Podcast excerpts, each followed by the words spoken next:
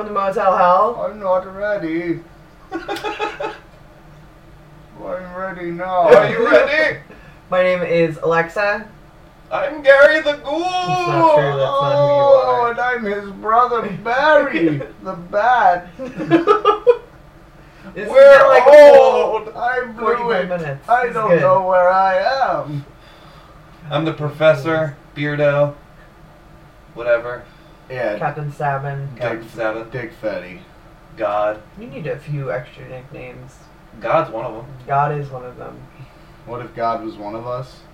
His name would be Dick Fetty. His name would be Dick Fetty. And then, of course, we got the infamous, the strong. Yeah. Flex. The wonderful. Uh, Wah, wah, wah. Wah, wah. I am- Flexing. Just never gonna shake that. Never. You're a ghoul forever. I feel like I should start lifting weights and just really get into the nickname. Yes, but only with your legs. so your legs are so beefy. You could make a stew. We could call you Betty Beef Legs. Mmm, Oh I my like it. God. So what are we what are we talking about tonight, guys? Well, first we're gonna do a movie review. we always do a movie review. We, that's true. should, we do. Should we? Are we road mapping for our listeners? Yeah, to give them a sense. Okay, It's what, like an abstract. we're talking about the Jersey Devil. I don't like this. All right, this fine. We're talking about the Jersey Devil tonight, which came out of our desire to do urban legends. And Ben and I talked about the necessity uh, of doing the Jersey Devil, considering that we live in New Jersey. And Have we ever mentioned that before? That we live in New Jersey? yes, Have we? It, it's briefly mentioned in the first episode. Well, shocks on you guys. You've been listening to people from New Jersey this ah. whole time. The armpit of America. Because it looks like an armpit. Also, it's dirty. It's not that dirty. we'll get into it. We're from the, the, the better part, Yeah. the southern part. Yeah. Which is where this lore originates. But first, we'll start with the movie review. Tonight we watched Suspiria. Wow, wow, wow. Very Yes. beautiful film. Just the way that it's shot is really, really, really pretty. I couldn't hear much of the dialogue because of these weird ghouls that were sitting around me. But I don't know what you mean. I wasn't talking during the dialogue. We were giving you exposition. what, Exposition!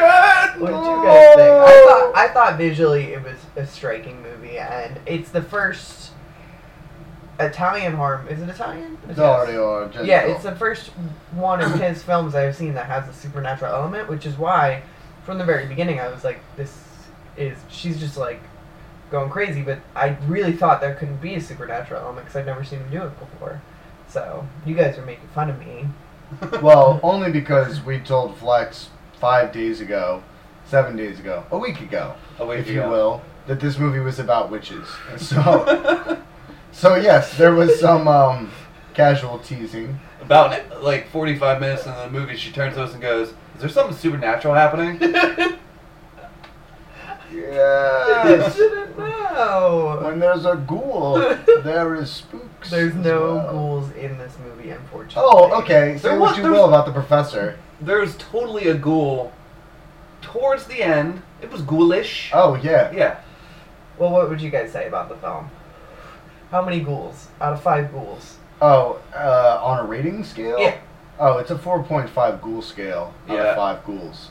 4.5 ghouls and 0.5 Barry the Bats. I'd Yeah. say. that's true. yeah. That's a good. So, yeah, Suspiria was, I believe, the first Argento film that I saw. I was trying to remember, but it's all so very hazy uh, from back then. And I could have been Tenebrae, but I'm pretty positive I watched Argento when the uh, DVDs on Netflix were still more prominent, but they had it streaming, and then I rented the DVD, or like got the DVD from Netflix of Tenebrae and watched it shortly thereafter.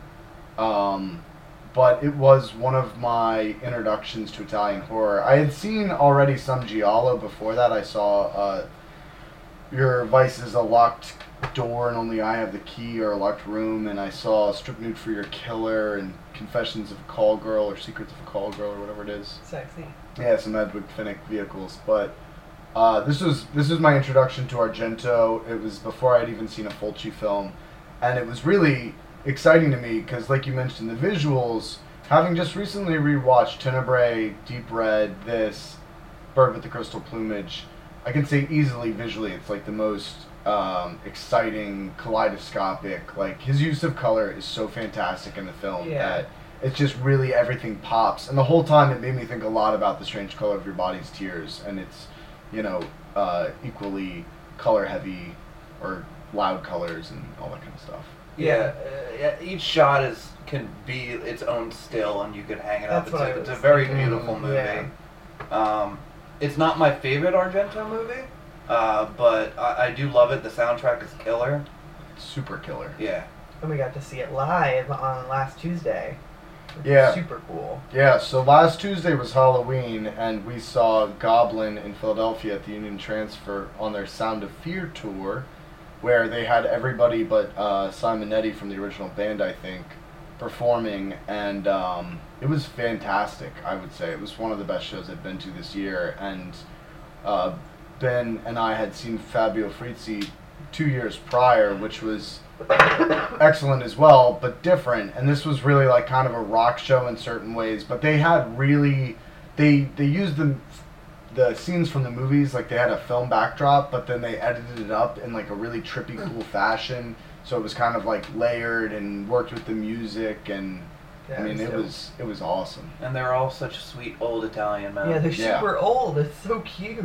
Yeah, Massimo, the guy who was on guitar, was just he was kind of like in this, not even like hippie, but like So many bohemian. scarves. Yeah, he had a lot of scars. very like uh, like classic rock. Like he's wearing a vest and like a somewhat oversized, like frilly cuffed shirt, Mm. and then he had three scarves tied to one side of the vest, and uh, He had a scarf around. He had a scarf around his head. yeah. Yeah. and it was just so funny watching like the look on your face when they walked down on stage, and you're like, "What is happening?" because the, the the first band who played, what was their name? Morricone youth. They're they're they're from New York, and they look very New Yorky, Yeah, and they're they're not young, but they're not old. Maybe they look like, like, Brooklyn hipsters in Yeah. their thirties.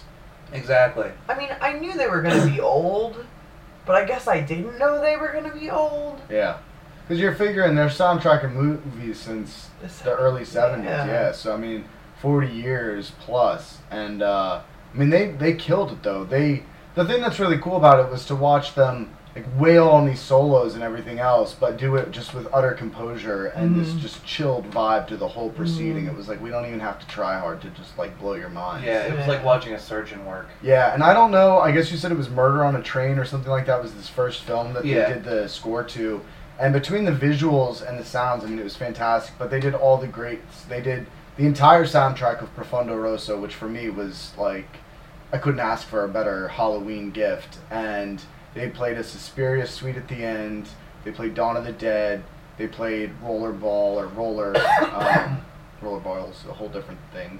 And uh, the uh, Buio Omega, Yeah. um, Beyond the Darkness, and a couple other things that they've done. Which you and I watched recently, and it was very ridiculous. The music was great, but the it was just For a movie that was as hyped up for me, uh, because I've read about it for years, it was it was disappointing. But that's a review I think for another day. yeah. Mm. We'll have to rewatch that. So four out of five goals. Four point five out of five goals. Yeah, I mean, even though it's not my favorite Argento, it's not because it's not an excellent. It's one of his best films, like in terms of technically and all the rest, and it's one of his it's dreamy, but it's also sensible. Like for the most part, the logic kind of flows pretty well. There's a lot of long setups for death scenes where you're thinking to yourself, "Why are you acting like this? This is silly." But that's all of his movies, and I'm in it to mm-hmm. see women get slaughtered, so he provides that amply. You only and saw two women get killed in this movie, though. one, There's two right off the bat. Two, and then the blind. I don't want to spoil it. Yeah. Okay, but regardless, I mean, they set him up. There, it's a third of the movie Yeah. is the is the prolonged getting to the kill scenes. Yeah. So, and it has a great atmosphere, a great soundtrack, the whole nine. It's just, it's not your standard. It's got many giallo aspects of it, and it's got all of Argento's trademarks. It's like the movie that basically sets his uh, whole visual tone. Kind of, it's the, the the pinnacle, I'd say, visually for him. Yeah, I, if you watch a lot of his older movies, it seems like the apex of what he was working towards as far as visually. Yeah. Because like when we did the review, when we did the Giallo episode, um, Four Flies on Grey Velvet, there are some shots that remind me of this movie. And that was the movie I think he did right before this one, and Mhm. he had taken a break for a couple years between the two. I believe so. But it's a good movie, and you should see it. And the soundtrack's really funky, and you should listen to it because it's good. Yeah. I liked it. I Good. liked it a lot. Yeah, so that was a good one. Um, so we're gonna return because I'm an egomaniac to the segment we started last time, which is Dick Fetty's. Disco Box. Yeah. Uh, I just want to talk about a couple things real quick. Uh, the first being this band Blood Incantation, who are a death metal band from Colorado, and they put out an album called Star Spawn last year. And uh, I specifically want to mention it because we recently had our Halloween movie party uh, a couple days before Halloween, and as part of that, we watched The Void, which is a uh, mixture of H.P. Lovecraft mythos, John Carpenter style splatter effects, tentacles, um, cultists, everything good you could want in a film, pretty much. the much. music is gorgeous. Mhm. The, every everything about the way the movie is is just it's it's perfect. Yeah, and I'm a, I, I, how can I put it, devout lover of H.P. Lovecraft in all of his glory, and many of the things he's inspired, and this band in many ways makes me think of what he talks about when he talks about the cosmic beings that exist beyond our time and dimension and what their starscape might look like. And so I had heard this band a little bit earlier this year, and they were on a lot of top 10 lists last year for this album that they put out. And um, I'm slow to new music at times. So they've been kind of growing on me. And then with this, you know, watching The Void, I was really struck with this desire to listen to music that kind of brought about this kind of uh, Lovecraftian atmosphere. And while they're a death metal band, they're a very cosmic and spacey death metal band. Their first track on the on the album is like 16 minutes long and filled with breaks where they go into these multiple minute long solos that are all just spaced out and like Droning and yeah, super trippy and really cool. And um, so that's been really something that's getting a lot of plays here. Really enjoying that. And then uh, the other I wanted to mention for the same reasons was a band that I don't own any of their material yet because it's all out of print and super cult and whatever. But the Finnish funeral doom band called Thergothon, who were considered by many to be the progenitors of funeral doom, which is doom metal taken to the utmost slowest, although not reaching Sunn or Khanate style levels of drone doom and whatnot, but just being still heavy metal, but like at this super slow funeral pace with this dirge-like aspect that goes beyond most doom. There's none of the Sabbathian groove, and it's all atmosphere and gloom, and and a lot of it quickly went into a symphonic route where they added synthesizers or violins or cellists or female vocalists. Many of those bands, um, Skepticism, forget the other one, Evoken uh, Mournful Congregation. Oh, There are a lot of them from Finland. There's some from Australia. There's some from the U.S. Uh, Esoteric is the one I think from the U.K. They mostly all kind of are boring as hell to me. But this band was straight up. Their first demo is called uh, Fdagen Nag Yog Sothith, and then all the songs kind of harken back to Lovecraftian mythos stuff. And then their album, which is basically just the demo and a couple other songs, same kind of thing, and they're really really good. They have a very unique sound. The demo is better than their single album. It's got twin guitar attacks, but they're not like it's kind of the antithesis of Blood Incantation. It's the slowest thing you've ever heard, but equally trippy and otherworldly and just this creeping, fungal, infectious type of doom sound that's like moss slowly overtaking a rock or something. And they're they're one of those bands that, uh, you know, Frank uh, Dick Fetty shares a lot of music with me, and it was one of those bands. There's been a few over the years that we've been friends where like I've listened to it and I've been like, yes, this is a thing I want to do, um, and this is definitely one of them. As, as soon as he put it on for me, it was it was just like a like a light bulb went off, and it's it's very very good. So listen to it. and that's it. I, I have nothing to add to that. Do you do you have anything for um, public domain I mean, I could go into what I feel are the key moments of Mary Had a Little Lamb, but I don't think we have time for it tonight. Yeah, we don't have time for it. No, I didn't prepare. Yeah, I didn't. I didn't honestly think you guys would want to do public domain yet. I mean, if, if you've got something to share, then share it. If, you know. if I had known you guys were gonna ask me to do this, I would have prepared.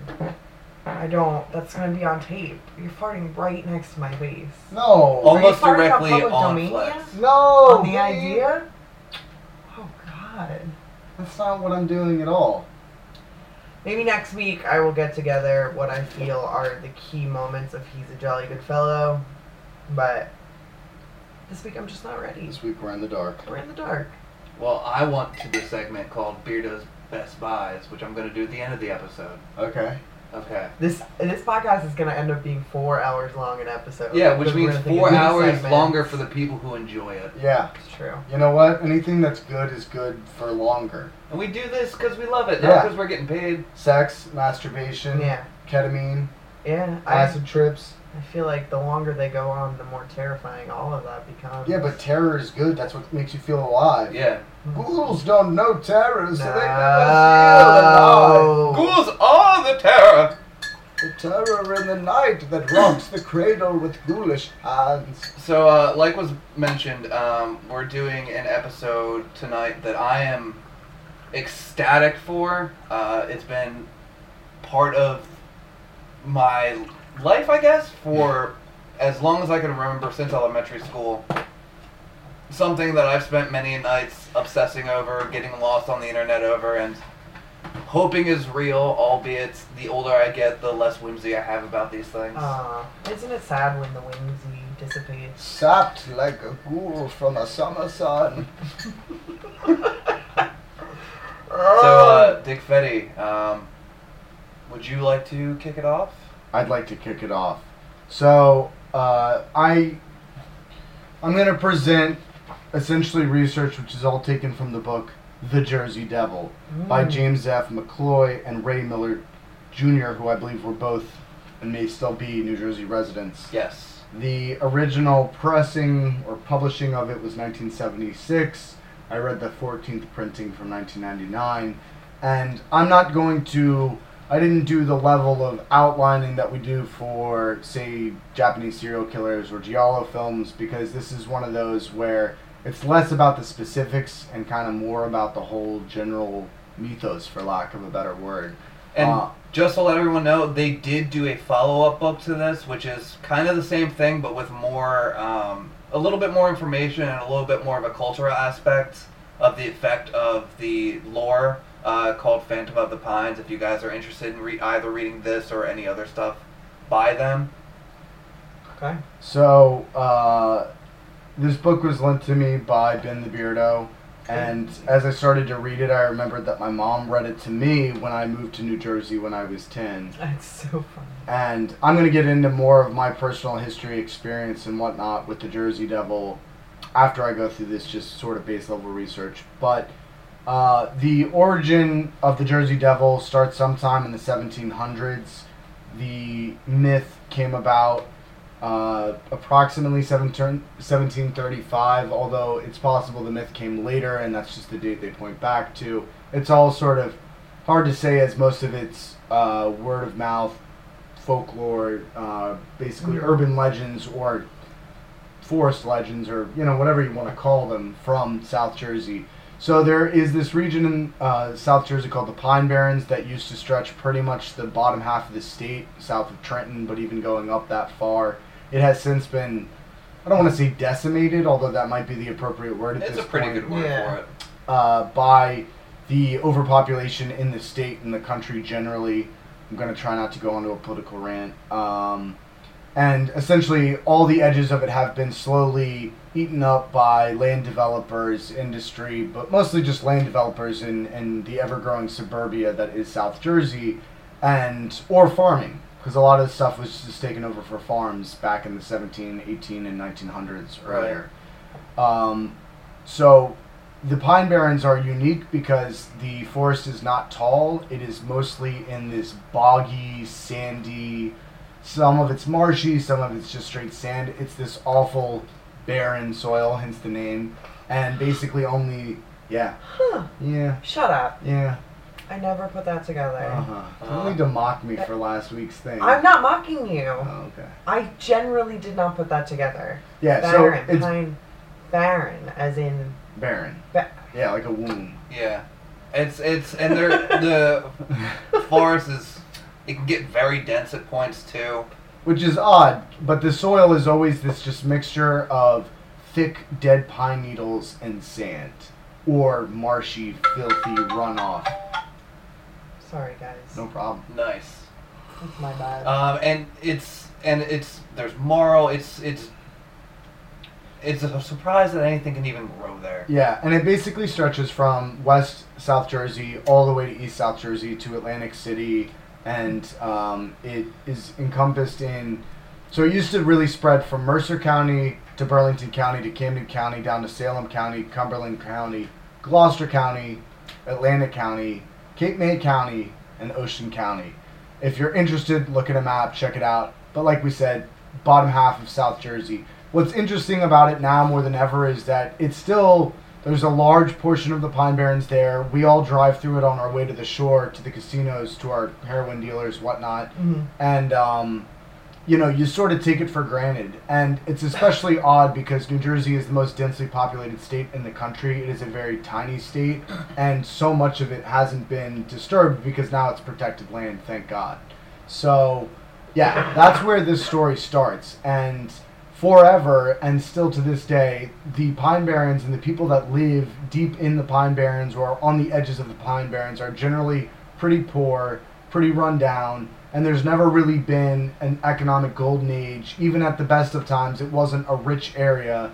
Um, but you know, it had its moments of prosperity, especially in the early 1800s when the iron ore industries of some uh, the central United States and western United States hadn't really been established. It was an area where ore was dredged up from the swamps and dug up from the ground and whatnot. There are still quarries out there, although they're not not huge, but they're still out there. Um, Well, that's the thing. Like um, growing up, there's there's um, deposits of quarries everywhere that collect a lot of water, have a lot of water in them.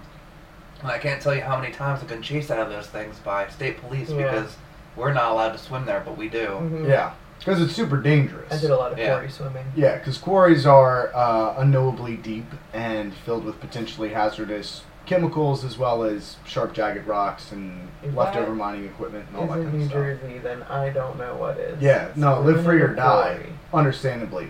So out of this dense, marshy, sandy forest comes the Jersey Devil, and the general consensus among legend havers, or what you want to call them, is that Mother Leeds gave birth to an unwanted 13th child in 1735 at Leeds Point, which is essentially north of Atlantic City, right near the east coast of New Jersey, which borders the ocean, for those who don't know New Jersey. The Atlantic Ocean's on the east coast. So, um, the child was born either deformed, deformed and still in a human state, or deformed in the sense of it was part animal or it was all animal. It was an amalgamation of animals. Uh, some say that the Mrs. Leeds cursed the child herself, and the child eventually took a misshapen form. Some say the child was born fine, but she locked it in a shed and became deformed, or it grew into some horrible creature. Uh, so and this is like this is I've you know I've lived in other states, and this is it. It's one of those stories that um, when people find out I'm from New Jersey, I, I they always be like, oh, tell tell me the story, because I mean here you you meet any number of people, and they know who the Jersey Devil is, and they might give you one of the nine possible originations of it, um, and it's just one of those things that it's the the the payoff is the same that Mother Leeds if it was born to Mother Leeds, um, and probably the most popular story that she, her husband was kind of like off all the time, didn't help her take care of the kids, and she already had twelve, and they were all running around the house being little dicks and shit. So Mhm. she was like, you know what? Let this thirteenth one, let it be a devil. And uh, like Dick Fetty had mentioned, there's my my favorite version of the story will always be that it came out as human and then morphed into this grotesque thing and then flew all around their And- house. out Yeah. the window or out the chimney. Oh, out Yeah, the chimney, that's I killed one of the uh, the wet nurses. Yeah. Yeah. It's just so, you know, it's. Oh, I love it. I'm Yeah. sorry. Please continue. Yeah, no, so it's like Rosemary's Baby, kind of, uh, but with more wet nurses and more marshland poorness. And So- more shitty husbands. Right, right, right. Although, you know, if you got 12 kids, he's probably fucking working, so honestly, give the guy a break. I don't even know his first name. Anyways, Father Leeds. yeah, the uh, the supposed there's the Shourds house where the child was born hypothetically, and there's also the Leeds house, which is now a sunken pit. And people in Leeds Point hate this legend because people come every full moon and especially towards the fall to come check out the birthplace of the Jersey Devil. and there's nothing there. There's nothing There's there. nothing there. if you can, e- the, even if you knew where to find it, you wouldn't be able to find it because there's legitimately nothing there anymore. yeah, Over people, there were there was a point where there was some foundation left, and people just kept taking it. yeah. So Mhm. everything's gone. Yeah. There's just a sunken pit and a bunch of really pissed off locals. So leave them alone. Don't go to Leeds Point. Everything I read online indicated that they did not like it, and they say the same in the book.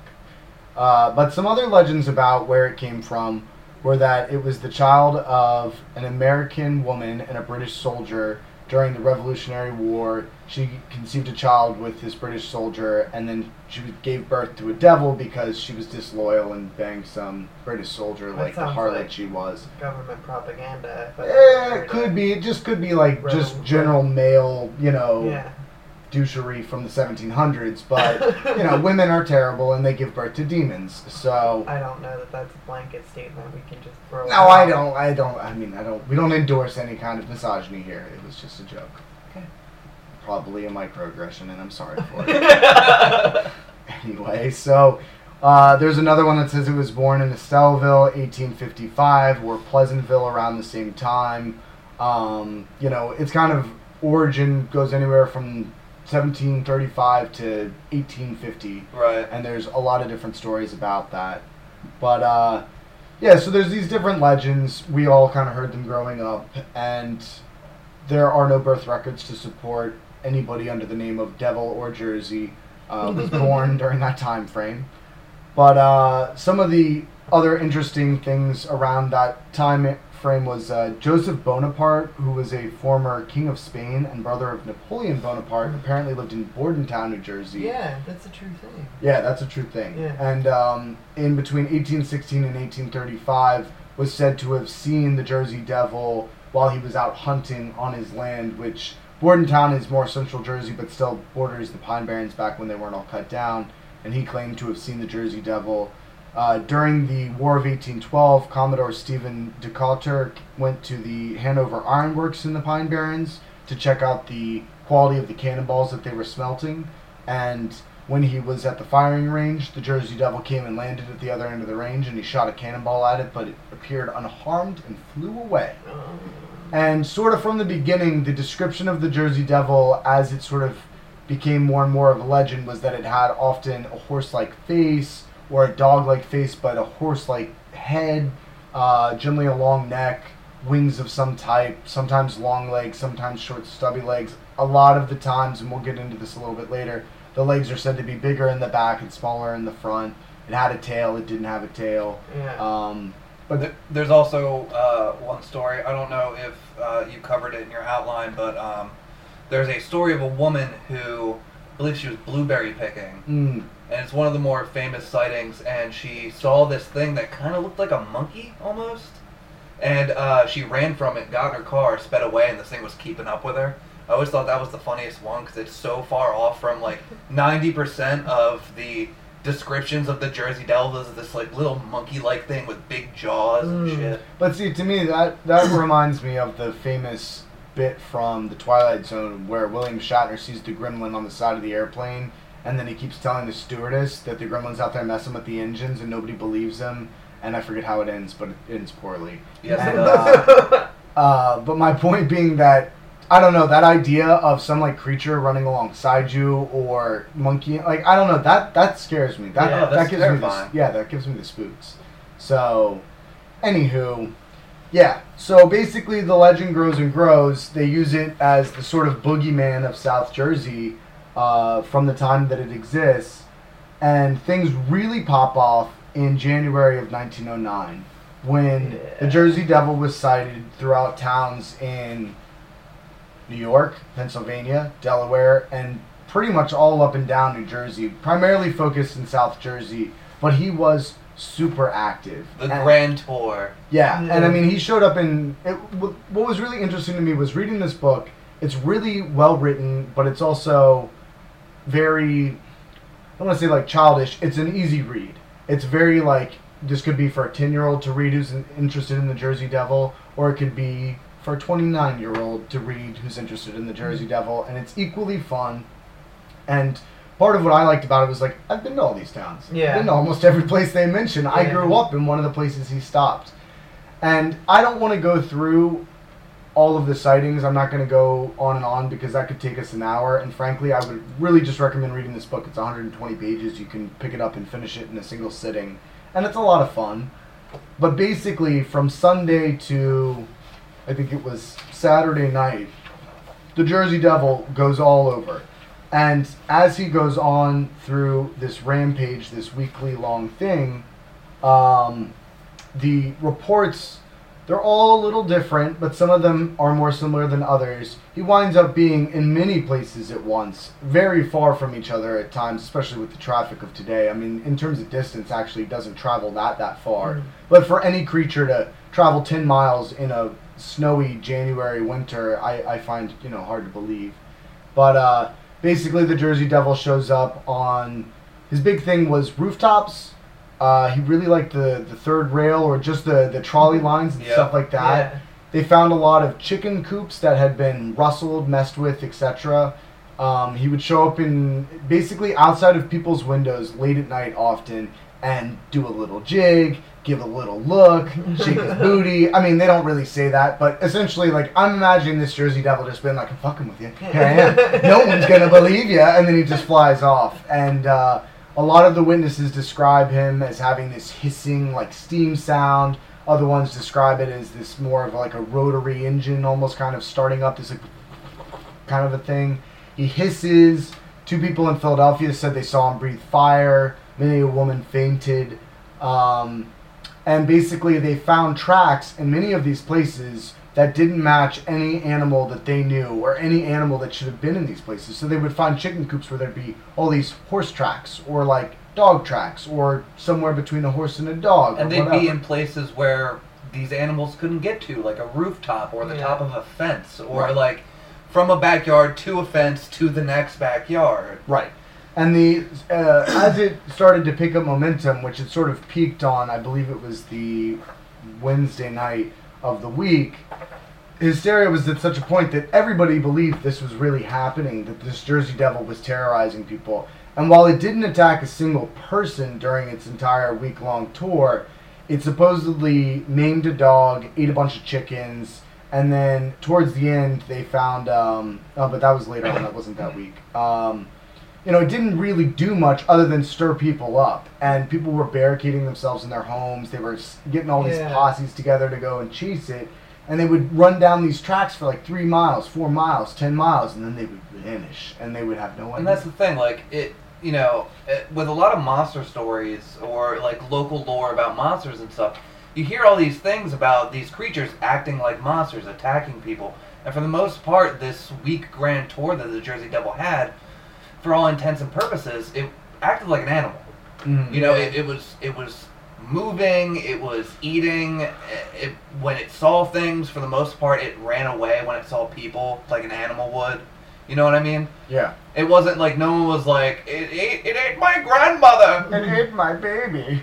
You know, it, it's ah man, I just I'm sorry, I'm I'm gonna keep interrupting this whole episode. This No, this whole good. what we lore gets me want. so Well, that- fired up. That's what is so interesting to me. Like 1909, like that's a while ago. It's over hundred years ago. But like the fact that Really? people were so thanks. I'm really good at math. I'm known for it.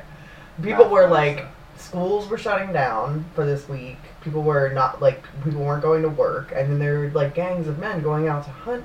Like I don't know if they're just they were well clearly they were just dumber back then, but like I don't- like whipped them into such a hist- it's just so crazy to think about in 2017. Yeah, well, I don't I don't want to throw any judgments in terms of the intelligence of the people involved. And a big part of the book, or not a big part, but part of the book that they talk about was this wasn't just seen by the local drunkards in towns across South Jersey and Pennsylvania.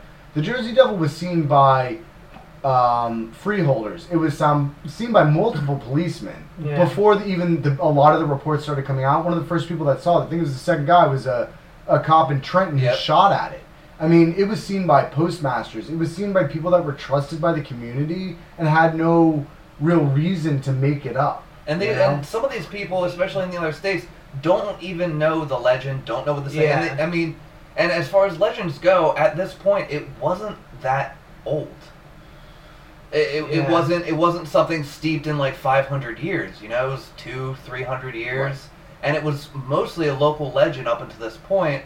And then you know this grand exodus of the Jersey Devil just going everywhere that it could for this week long span really gave it notoriety and uh, worried people. Right. And I mean, we see things like similar to this nowadays, where like you know mass hysteria and stuff like that. yeah, but but I, I want to touch on that after we get through this and that Right. whole idea about what happened in 1909. right, and but it, it's it's one of those things that like one, it would have been impossible for a single perpetrator to do. Like even if someone took credit for that, and there are things that we'll get to where people created hoaxes. Yeah. And I believe there was at one point where like the entire state said this is a hoax. Yeah. This thing is definitely not real. Yeah, that was in the 50s. Yeah. So but it's it was it's such a crazy span of a week for all these things to happen that people are going to be terrified. Yeah, no, it's definitely, and you want to touch on it, but like it's mass hysteria. It's just building on top of. Well, and and what is interesting is that the sort of paper, one of the main papers that was part of this was the Philadelphia Inquirer and the Philadelphia Press, which were printing cartoons, drawings, articles, and whatever about it. And there are pictures in this book all throughout it that show both old timey maps of South Jersey and the routes it took, and then all these different depictions that they made of the Jersey Devil, which is fun. But the thing that is impressive about it is that multiple people on the same day who had no relationship to each other would describe creatures that were very similar. They weren't always Yeah. similar to the creature described. The one in Woodbury might be different than the one in Trenton. Sometimes he had black eyes, sometimes he had eyes like burning coals, sometimes he had fur, sometimes he didn't. Kangaroo was a common theme, a kangaroo with wings, you know, this kind of long head and Which we'll get to. yeah Yeah. yeah. but um, you know, basically, it's it's interesting because there's evidence that there was something there, but at the same time, there's it doesn't seem likely that a devil of any type was there. But then, what was it? You know, and uh, and he kept showing up, and he just wouldn't stop. But yeah, he mostly would charge at people tops and then fly away, and. You know, but at the end of this week, they never killed it. They never caught it. They never really figured out what it was people chilled out, but people were still concerned about it. And this, what was an old wives' tale that wasn't even 200 years old, you're talking 150 years Mhm. tops, um, you know, is now something that is really a legend with traction in the area. And you, when you're talking the history of the United States, it's like the oldest um, legend from the United States, or Mhm. one of them. Um, Outside of like Native American stuff. It's, yeah. mhm. It's the oldest like modern day quote unquote legend Yeah, well, it's a, that we have. yeah European colonist legend, Mhm. Right. Yeah. And um, so yeah, so it's again like there. The book goes into detail. I'd say almost a third to half of the book is just about that week because the sightings are just endless. But you know, the thing about it is that it it showed up or something showed up and it scared a lot of different people. And like Alexa said, there was uh, school closings, work closings. I mean, towns were shutting down. People were barricading in, themselves in their houses, and there was a real fear that there was a creature on the loose that was going to harm people. And it's amazing that, given things like the Salem witch trial and other events that have transpired over American history or just human history generally, nobody got strung up or murdered for this, Yeah. which really to me was a nice. Like you know, there was a couple of animals abused a little later on, but outside of that, um, you know, they didn't really. Nobody got murdered over the Jersey I would just Right. love to time travel and go back and watch a roving gang of like youths try and hunt the Jersey Roving Devil. gang. I would be a part of I- that that's gang. what I'm Oh, saying. yeah. That would be Oh my so God. cool to just fucking. I wish I could just go back. I mean, you wouldn't have any rights though. I wouldn't. That's true. I couldn't even vote yet. Dick Fetty would be like, "Stay in the house, watch the children. Beardo and I are on the hunt." Yeah. And I swear to God, if you put on shoes, Don't you be drinking my drinking drinks. I'll give you a good wallop when I get home. Don't you Oh. worry, sweetie it butt. means he loves me. That's right. So, uh, towards the end of the hoax in Philly, as they always do, they ruin everything. And um, they, uh, the Ninth and Arch Museum claimed that they caught the Jersey Devil alive. And uh, do you want to talk about this, Ben? Yes, I do. So okay, and like I I I recently heard a little bit more about the story than than I knew. So essentially, what they did was they they wanted to drum up sales and everything, and they wanted more people to come. To buy that shitty little dime dime store. Not even what was like a it was like a dime uh, freak show circus. Yeah, oddities. Yeah, oddities and stuff like that. So what they did was they got a kangaroo, um, and they they were like, okay, we're gonna turn this kangaroo into the Jersey Devil. We're gonna get some wings on the bastard. And we're gonna you know we're gonna get some ticket sales, and we're gonna show it to him real quick so nobody actually knows that it's a kangaroo. So first thing they did was they painted the whole thing green, which Which probably not good for yeah. an animal. Probably wasn't any kind of safe dye for the animal's fur. No. Uh, they had issue um, with getting the wings to stay on. At first, they tried to tie them on, but they kept like getting all slotched and stuff. Well, it's So- a kangaroo. Kangaroos, Right. right. They can they can kick you so hard they can break your rib cage. So imagine a kangaroo who's now painted green and super pissed off as his wings on. He's like, nah, brah, slamming into his cage. Well, it gets worse because they, I, I believe they ended up stapling the oh wings to it. Oh my god. That's not even the worst part. So what they would do when people would come in, they pay, you know, they pay their money like, we're gonna see the Jersey Devil. Woo, it's gonna be so scary. So they had it in a cage behind a curtain. So they'd open the curtain, and they'd do this real quick. They'd open the curtain, and there'd be a guy behind it, like hiding in the shadows, with a Oh. stick with a nail on the end. Oh. And they Jab. jab him, so Yeah. it would jump forward, and they close the curtain. And everyone would be like, ah! At the time, what they thought was good, clean fun. But at the same time, it- it mentions in the book specifically. So the guy who was responsible for this was G. Hart, George Hartzell, who was this uh, not so reputable guy who ran the place. And basically, he claimed that men had seen it in this park. Where was it? Uh, Lee Street in Philadelphia, uh, near the eastern end of Allegheny Avenue. And they'd seen it in a park, and men from the town were going to go get the Jersey Devil. So there was a guy named Norman Jeffries who was hired by George Hartzell uh, to pull off this hoax. And essentially, he rounded up a bunch of people, dressed them up as farmers, and they brought the kangaroo into these woods. And then the woods were, the park was essentially closed by the city at that time because I don't know whether it was winter, or they were fumigating for ticks or whatever.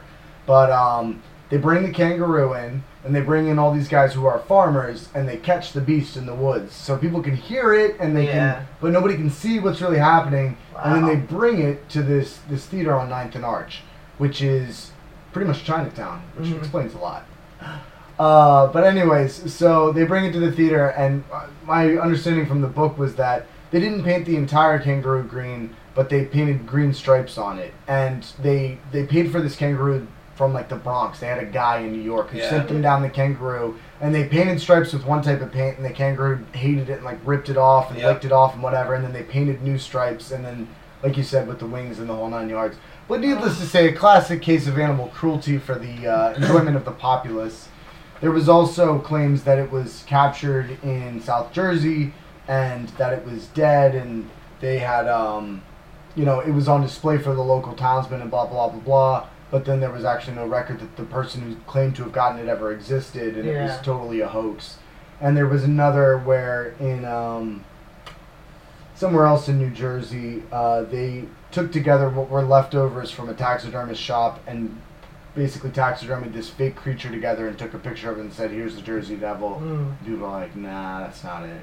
So that pretty much concludes 1909, the week of January, um, where it showed up. That's dope. And then the Jersey Devil basically disappeared for a long time after that and showed up here and there in the 30s, 50s, and sort of into present day. And there was a hoax in the woods where a man was hiking in, in the Pine Barrens and he saw what looked to be kind of bear tracks but thought it might be the Jersey Devil.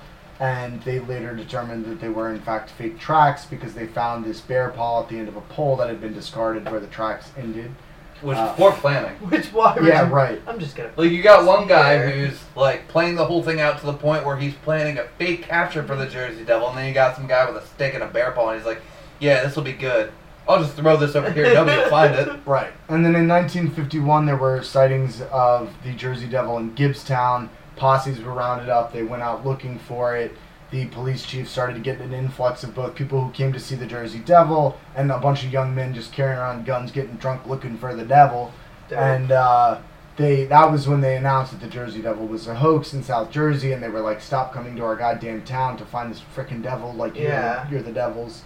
And um, you know that kind of brings us into modern day. There's there's more information in the book, and I'm sure if you go on Wikipedia or wherever else, you could probably pull out the more specific details. But it's again, it's not about the details. It's about it's about the sort of whole thing. Well, that's the thing. Like telling the and telling and like reading about the Jersey Devil is is going into the history of this state. Yeah. You know, it, it embodies a lot of things about this state and is like permeated into like a few different things. Like uh, our hockey team, even though I don't sports ball, is called the Jersey Devils. Mhm. You know, it, there's a tattoo shop where I got my most recent tattoo called Jersey Devil Tattoo.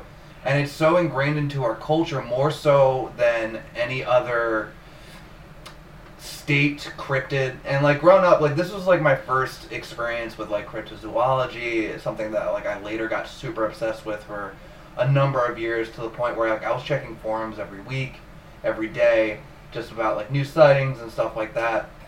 But this is the one that really encompasses a whole state. It's not just, you know, you you can go to New Mexico and you know Mexico and talk about the chupacabra and stuff, but like, or you you go to Loch Ness, Nessie, but you know not all of Scotland's talking about the Loch Ness monster.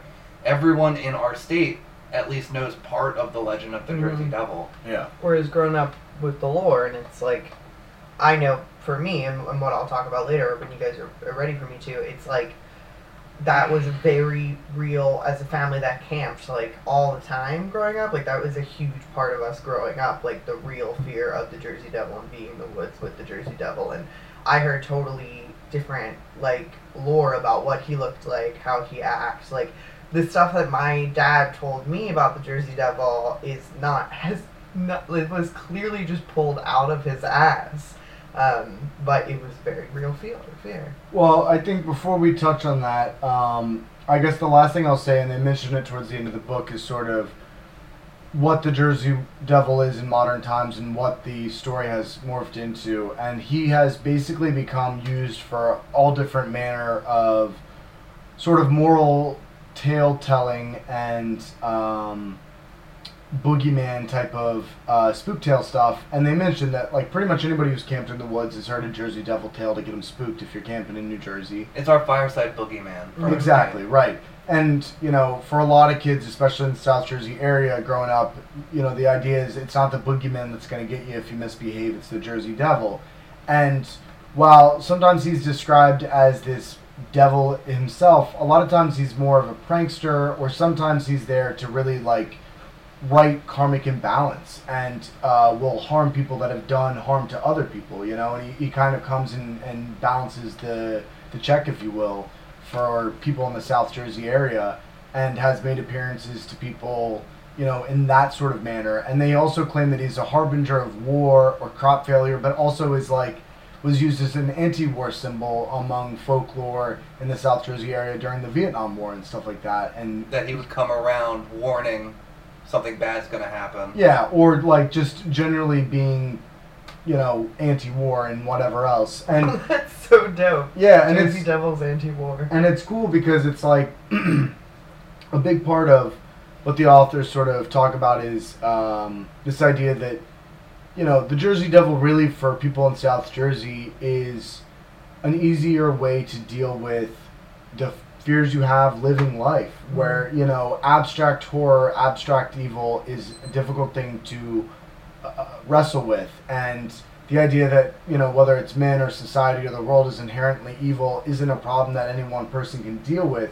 But the idea that evil can manifest as a jersey devil or any other thing that could be killed or hunted or whatever allows us to have a sort of mental scapegoat to place that you know sin of human nature on or whatever you want to call it and is appealing in that way but also is just like fun thing to tell your kids to get them spooked Mhm. at night I just I find it so interesting because I, I was so obsessed with this this folklore that I found almost everything I could as far as like multimedia and stuff like about it. mm-hmm. So there there was a um, uh, paranormal state episode where they went searching for it and they caught it on thermal cam. It looked terrible, but as most of those shows do. Um, there was an X Files episode, which one of the worst yeah probably definitely the worst of that season the first minimum. season. Yeah. the first season.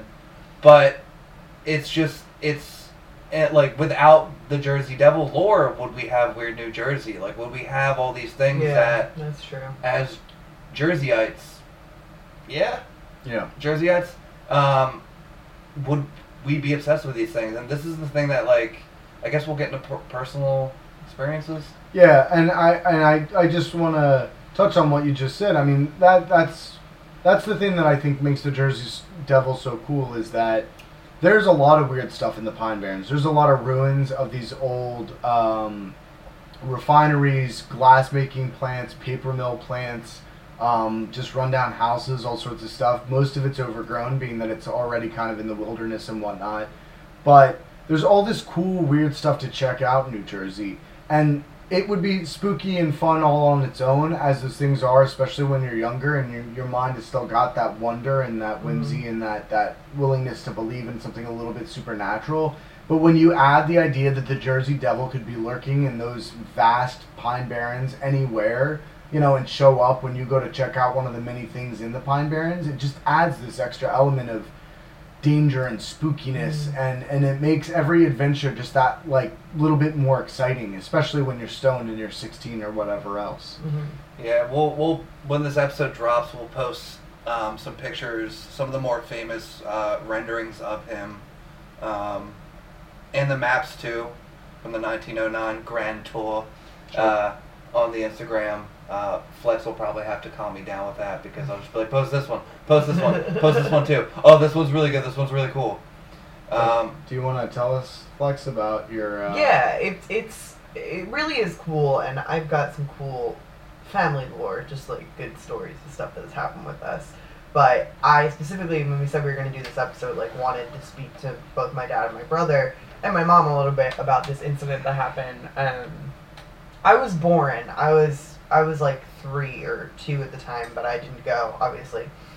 With them, we were we were camping. So I spoke to both my dad today and my brother, and I got both their perspectives on the incident. And I'm gonna go with my brother's first, and then bring it back around to my dad's. But essentially, my brother was five or six, and we were camping at Lake Candle, um, which is out in the Pine Barrens. I don't know if it's still a campground, but they went on a hike, and um, they're walking. And Kevin had told me, Kevin, my brother, had told me, you know, he from camping before, maybe just this camping trip, he had been told. Um, about the Jersey Devil that he was basically like half goat, that he had like goat legs, and that he played the flute. Mm. Um, and it, it's so funny because n- like none of this is in the lore at all. But that he played the flute, he was like half goat, and he was a uh, not like a karmic good, but he wouldn't fuck with you if you didn't fuck with him. So this is Mm. the stuff that's instilled in my brother's tiny six-year-old It, brain. it sounds like Pan.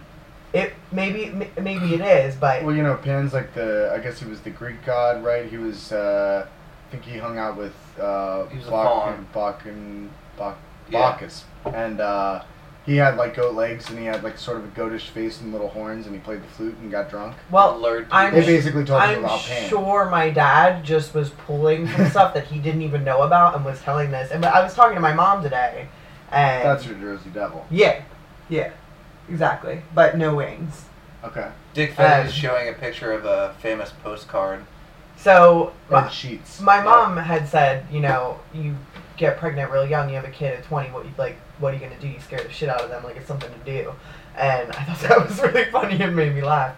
But basically, they're walking and they're walking, and they hit this patch of forest where it gets like eerie silent. Like they can't really hear their footsteps, and they can't really hear like the there's no light getting in through the trees, and this is like in the middle of the day, and they're walking and they're walking, and um, they hear music. They hear like flute music, and my dad is like, "Holy shit, that's that's the same music that the Jersey Devil plays." And so like they're walking and they're walking and they like get up and my brother's like I can still picture myself because they're like hiding behind a tree and they see like this log cabin basically in the woods and they um, the the music stops while they're standing at the tree and they hear my brother hears a door open and someone walk out and a door close and he fucking books it like books it as fast as he can runs all the way back to the campsite loses a shoe on the way. My mom's like i just bought him these sneakers. And he like my so, so my dad's rendering of this is they're walking in the woods and he's telling them about the jersey devil and they hit a like a really patch of like um pine trees. So like all the pine needles are on the ground so it's Yeah. making it like it's just insulating all the sound yeah. and and he they do he, my dad was like we did hear music and my brother was like it could have been like someone playing something on the radio or something but my little brain was like that's flute and they hear the music and my dad is like oh my god that's the music that the jersey devil plays devil's flute. Yeah, and it was ACDC. yeah and then they're walking and they see the cabin and basically like he said oh look it's the jersey and he turned around and my brother was like fucking gone and like he got back to the campground and my brother my poor brother is in my mom's arms sobbing and my mom's like are you fucking kidding me like what did you say to him because he was losing it so bad um, and he lost one of his shoes and they never got that shoe back and it's just like it it's so funny Maybe because- the Jersey Devil took it. yeah, Yeah. well, because he's just like, remember he remembers that the Jersey Devil would not fuck with you if you did not fuck with him, and in his mind, they were about to fuck with him. He heard that door close and the music stop, and was like, "The Jersey Devil has noticed us. We have to get out of here right now." And Sound logic. yeah, yeah. So it's and I have memories of going camping with my parents and like my dad telling me stories about that on a totally different related note. And I just googled it real fast. But my dad used to tell me story, stories about these creatures called snipes. Yeah. Mhm. You've heard of this? Yeah. Yeah. Okay, I just looked it up and found nothing. Because they're not. Well, you would think You they'd be went like, on no. You went on a modern day snipe hunt. That's Yeah. Do you, do you not? Do you want to explain? right, right, right. Wait, wait. I've heard this before. Someone's told me about this. Yeah, before. so when I was a kid, I grew up in Kansas until I was almost 10. And uh, during one of the mini barbecues in the summer, somebody told me they were going to take me out hunting. And being uh, a kid in Kansas, I was interested in guns, really just being a kid anywhere. And uh, this is obviously before all the mass shootings and all that stuff that has dimmed my enthusiasm. But anyway, they're like, yeah, I'll take you hunting. I'll show you how to use a gun, and we'll go get snipes. And I was like, yeah, what are they like? They're like, oh, well, they're super hard to find, and you got to go out at night with flashlights and all this stuff. And when I think back at it now, it's like they were gonna arm a kid with a gun and a flashlight. what could go wrong? But you know, they weren't gonna give you bullets. Probably not, but um, Okay, probably yeah, give you a BB gun. I've but heard yeah, you go on a snipe hunt, and there's no such thing as snipes. So you're out there looking for nothing forever, and it's a giant joke on It's- whatever poor bastard. well, I, It's, it's like in Australia where they would like if you go there as a tourist and like you go out into the bush and whatnot, they'll be like, gotta watch out for drop bears, which don't exist. They're apparently like rabid koalas that drop on you and eat your face. I have a memory of being by a campfire on my dad's lap at being like six years old, and my dad saying they have big long teeth and long tails, and they mm. come and get kids in the night, and then being like, I think I just heard one, and me being like immediately bursting into tears and being really scared.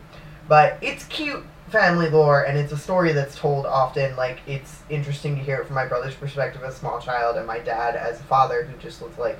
And my mom was like, it was so easy to rattle Kevin as a kid. It was just like fun to do. Kids are idiots. Yeah. so Your it was- dad, you know, your dad's going to become infamous on this podcast because there's so many good stories I involving your dad at this I point. really want to make a little Vero family history and write write all of our tales out because Mhm. there's so many good ones. But I just said my last name. I'm sure nobody. I'll cares, edit though. that out. It's okay. I'll call it. What's a fun last name? We can say my last name. I think Keen. it's okay. Yeah, I don't who know. I. It'll be fine. Yeah. All right. Who cares? Yeah. Um, Hilarious. do you do you want to go in your personal? No. I'll do mine last. 'cause Okay. I already talked so much. So, um, I was lucky enough that my my my mom, even how straight laced of a person she is, doesn't like horror movies, doesn't like anything like this for the most part.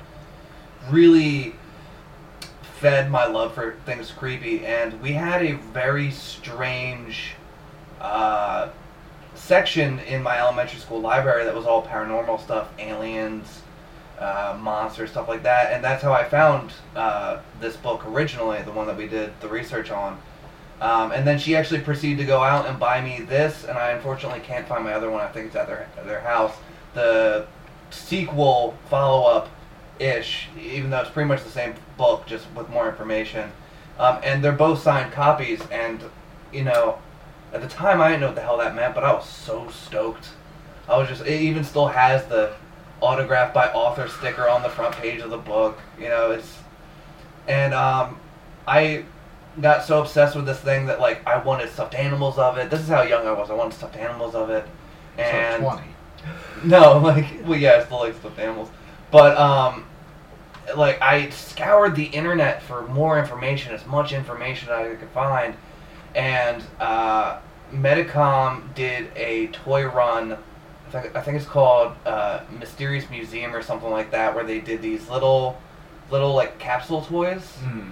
and they did like the Jersey Devil, the Mothman, Ooh. and I've been like putting off buying the Jersey Devil one for over a decade now, and I'm still like I'm going to buy it one day. And then there was this company who were like an upstart toy company that they were going to do all these like myths and cryptids and stuff. And um, it, it's just something that I've been uh, obsessive over for such a long time. And I remember, you know, just swapping stories at camp and stuff about it. And um, my brother, when I was younger, because me and my brother didn't get along for like an extended period of time because he's nine years older than me and he became a teenager and whatnot. Yeah. Wanted to smoke weed and bang girls, and I wanted to play with action figures and talk about the Jersey Devil. Now I haven't rewatched the movie, but it is something I'd like to recheck out. He somehow, and this was after DVDs were like a staple. Um, there was a movie that came out called The Last Broadcast, which is, which was, which I didn't know at the time. I thought it was like a documentary. It was a found footage film uh, about uh, this gentleman who pretty much says that, uh, hey, come out and help me hunt for the Jersey Devil, and then like these these dudes that were with him end up murdered. And I was young at the time, so like I was like, why isn't this about the Jersey Devil more? This is stupid. I don't want to watch this. And unfortunately, I lost the VHS. But like, it's something that I think we should check, out. Yeah. Just because it's it's something that like I watched Weird and very yeah, New and it's very it's it wasn't widely released really. I'm really So- surprised Supernatural hasn't done an episode about the Jersey Devil. Um, I'm I'm sure they'll get there eventually. Yeah. Maybe I mean they it, it does make sense that they I would, I like that a lot. but um Personal taste. yeah I don't know. I, I grew up telling the story and, and hearing the story and um I honestly it one of the things I still love to this day is to come face to face with it. Now that being said, mind you, I'm not these stories do not claim that this thing is real. These are just experiences I had when I was very young and um, thought I experienced something. Um, a buddy of mine I grew up with, uh, we were hanging out one night and This is gonna sound stupid. Have you ever played Ocarina of Time, Zelda? Okay.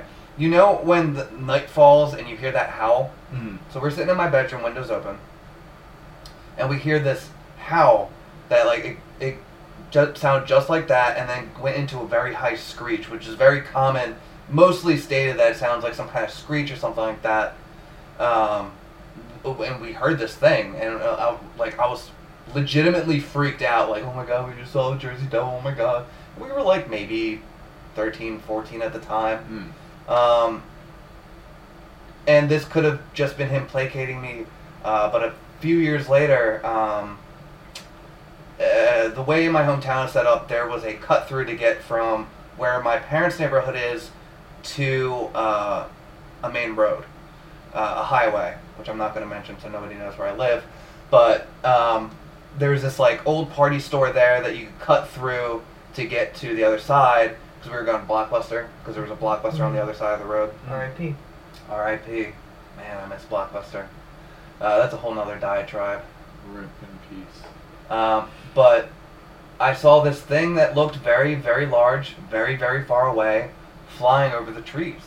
And then um, this was uh, over the weekend, and then that mo- it was that was a Friday night, and then Monday morning at school, um, my buddy Harris, who lived in the direction where the thing was flying, said he saw something fly by his window that night, something very large, and. Uh, like I said, it doesn't mean any of this is real or that like I was just praying and hoping to see something more, but um, it was very scary at the time, and I also thought it was very cool, and it's probably my most favorite thing of folklore. Um, and like I said, I'm very obsessed with cryptozoology and the study of unknown animals and you know Loch Ness monster, Bigfoot, and all that stuff. This is by far probably the least believable one out of all of them. Most of them are pretty unbelievable, like a giant dinosaur living in Loch Ness, but it's still my favorite because it's so deep seated into our culture as a state, and I love this state. No matter what anybody else says about New Jersey, I love it and I love living here. So, yeah. Um, I kind of have a different history and interest with the Jersey Devil. Uh, as I mentioned, I grew up in Kansas and I moved here right before I turned 10. And my mom's originally from New Jersey, so when I.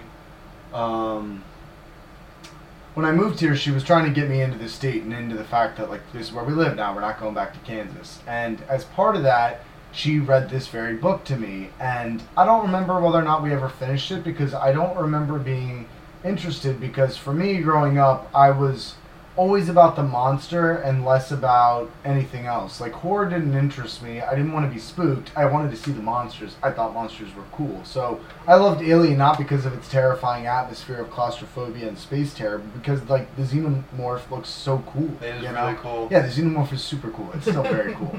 And I loved Godzilla because Godzilla is a giant lizard. That's rad. Fighting other giant monsters. Yeah, I love Gamera for the same reason, like sweet turtle. You know what I mean? Like totally rad. And the Jersey Devil, for most of the pictures of him, he looks silly. Like he's got this old timey feel to him, and I'm like, I'm not about this. Like I want my devils to be way more devilish, and I didn't care. And you know, the the closest I could say to any experience I had was when I was a young teenager for three years in a row.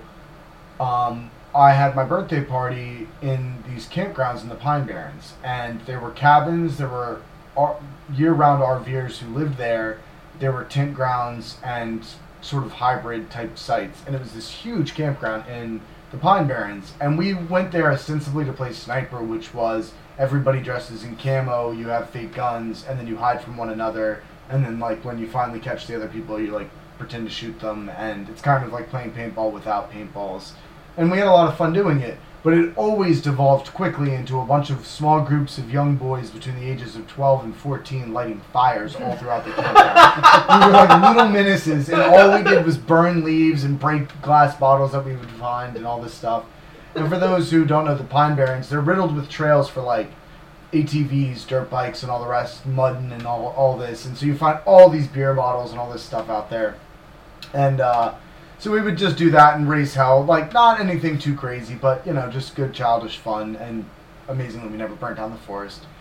and um, you know, the one I think it was the first year we were there. One of my friends thought he saw a ghost, and of course there was then talk of is it the Jersey Devil, and it was pretty terrifying in the dark of night to go searching through the woods. We would each go down this path like looking for the devil one at a time.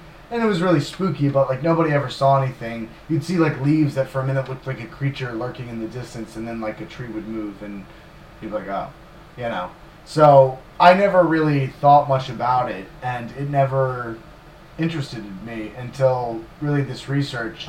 And in order to kind of get into the vibe of this before we did this episode, I went this past weekend with my friends Brian and Luke down to the Pine Barrens, and we went to Hampton Furnace, which is mentioned in this book and was an easy location to find on GPS.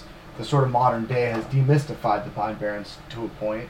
But Hampton Furnace was one of the many ironworking places where they made nails and um, uh, gunpowder and some other stuff.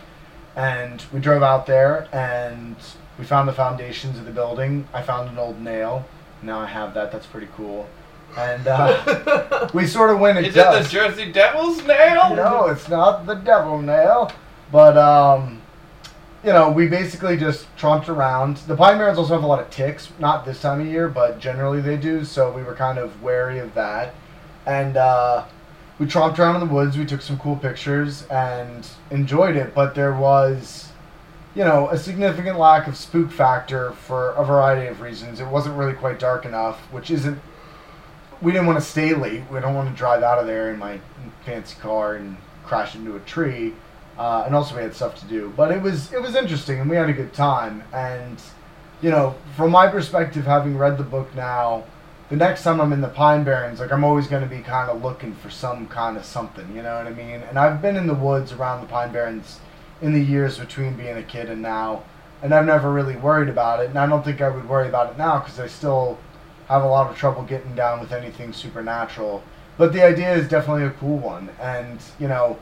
I think when you're in the woods anywhere in the world, there's always this lurking danger because the wil- the woods are the wilderness, and the wilderness is you know basically Satan's temple, and uh, you never know what could lurk behind the next tree or Mm. dark bush or whatever. That's the thing about the Pine Barrens. Like you, you walk through it, it's it's all sand and and pine needles. It's very hard to traverse. It's very mysterious. It's very easy to get lost. It's an alien landscape. Yeah, and just the woods in New Jersey outside the Jersey Devil have so much legend and lore behind them of all these frightening things that, you know, this mystery and these woods are so ingrained in Jersey.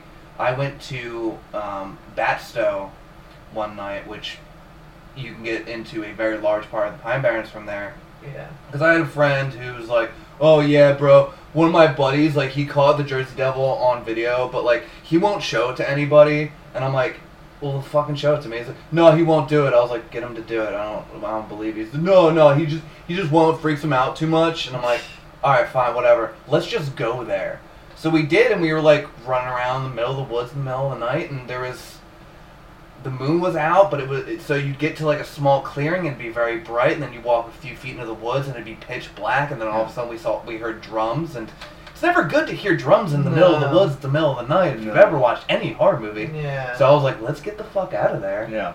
There is one other anecdote um, I want to mention just because like, and I, this is all out of order because like so much of this stuff has encompassed so much of my life and just like looking at it and researching it and loving it and just loving the stories behind it. Um, there was a, a a piece that I had been obsessing over for like a long time. It's pictured in um, Phantom of the Pines, the follow-up book to the one we researched, where it talks about this glass blower who is like pretty famous in New Jersey. Used the sand from the soil to make all his glass and everything, and he um, did blow these few figurines of the quote-unquote Jersey Devil. And they don't look anything like any of the pictures. It looks like an actual devil flying around with wings and a tail and a pitchfork and um, I tried to find out who he was, like if he was still alive, and they mentioned in the book who he is, and I could never find anything about him still blowing glass.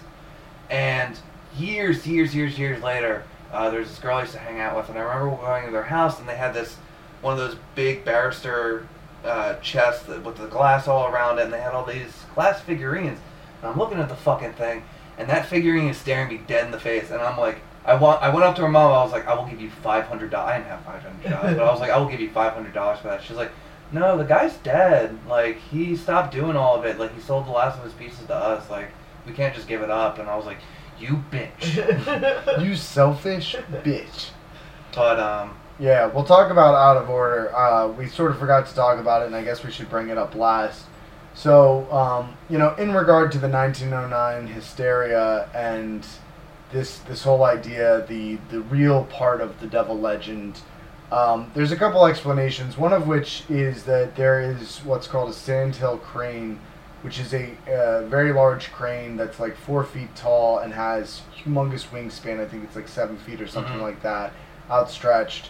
That used to be more prominent in the New Jersey area before it was so overpopulated, and um, the authors and other people think that you know, in part, some of these sightings might relate to this sandhill crane, which was um, odd and terrifying and made a really scary sound and uh, could fly very long distances. And as part of its mating ritual, would hop great distances and jump around and all this kind of stuff. and you could hear Yeah. his call for like a couple miles. There is, uh, and my parents live out in Tabernacle, uh, which is not too far from the Pine Barrens. That is the pine barrens. Okay, baby. so we like when my dog was a puppy, a crane landed in our backyard, and I went out there and got him because I was sure that this crane was going to carry my puppy away. That's how fucking huge it was. Yeah, It was no, they're gigantic. giant, Yeah. standing on the side of the pond, just like looking at you from inside the house. Like, so I could totally see how that could be misconstrued. Yeah, and then the but you know the other part of it is that um, some of this stuff was definitely faked. People came out later and said like they faked the attacks on themselves, or they faked tracks, or um,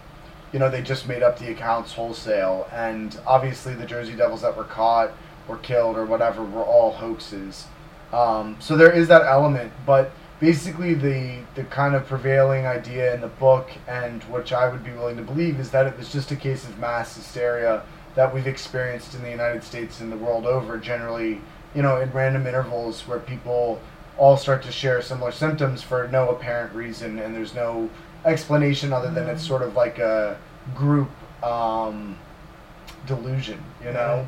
And so this thing kind of took over and it's you can imagine in 1909 there's not a lot of fun. It's january you got cabin fever and uh, you know people start talking about sighting the devil and that's gonna like spruce up your Yeah. week and get everybody talking and, and get the beer flowing and the guns out and all the rest and i mean like that's that's what i believe it comes down to it's Yeah. weird there's inexplicable parts of it but then I also think when people are keen to look for things out of the ordinary, it's always so easy to find them. Like, you know, most of us are unobservant in a lot of ways most of the time until your attention's called to something, which is the whole uh, Baader Meinhof, what is it, phenomena?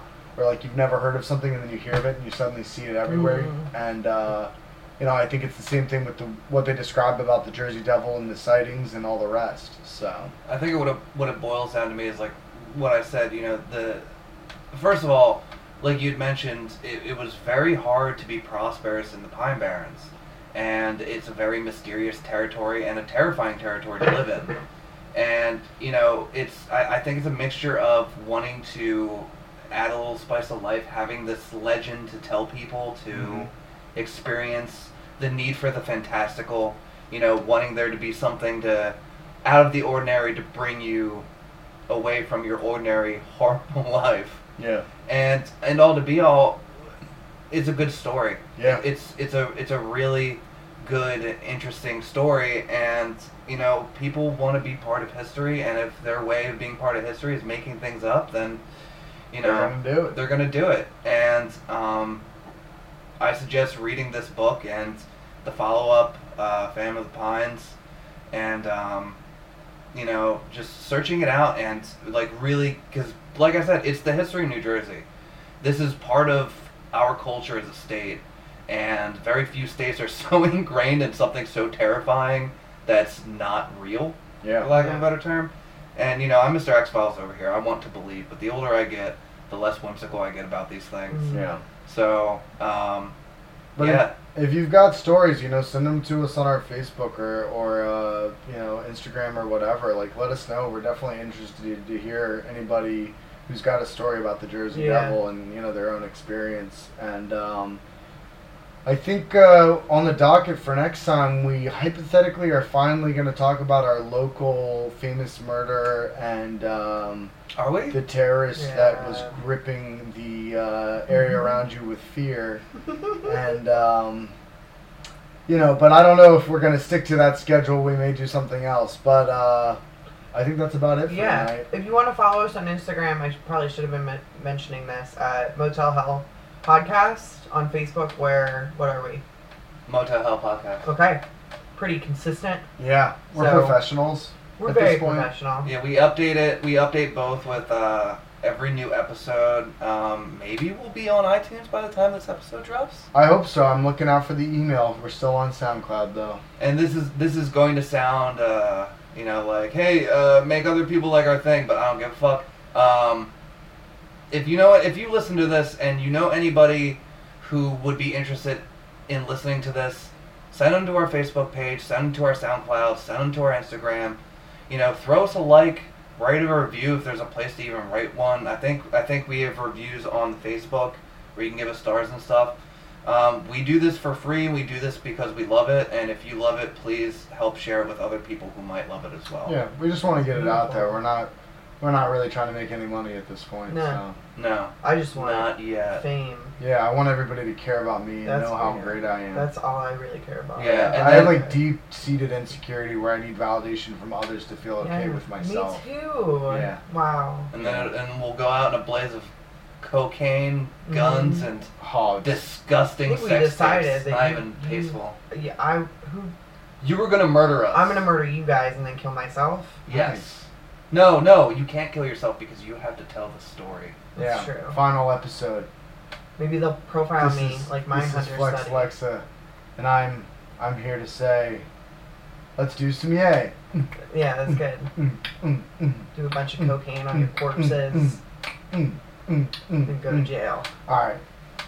Later, nerds. Later.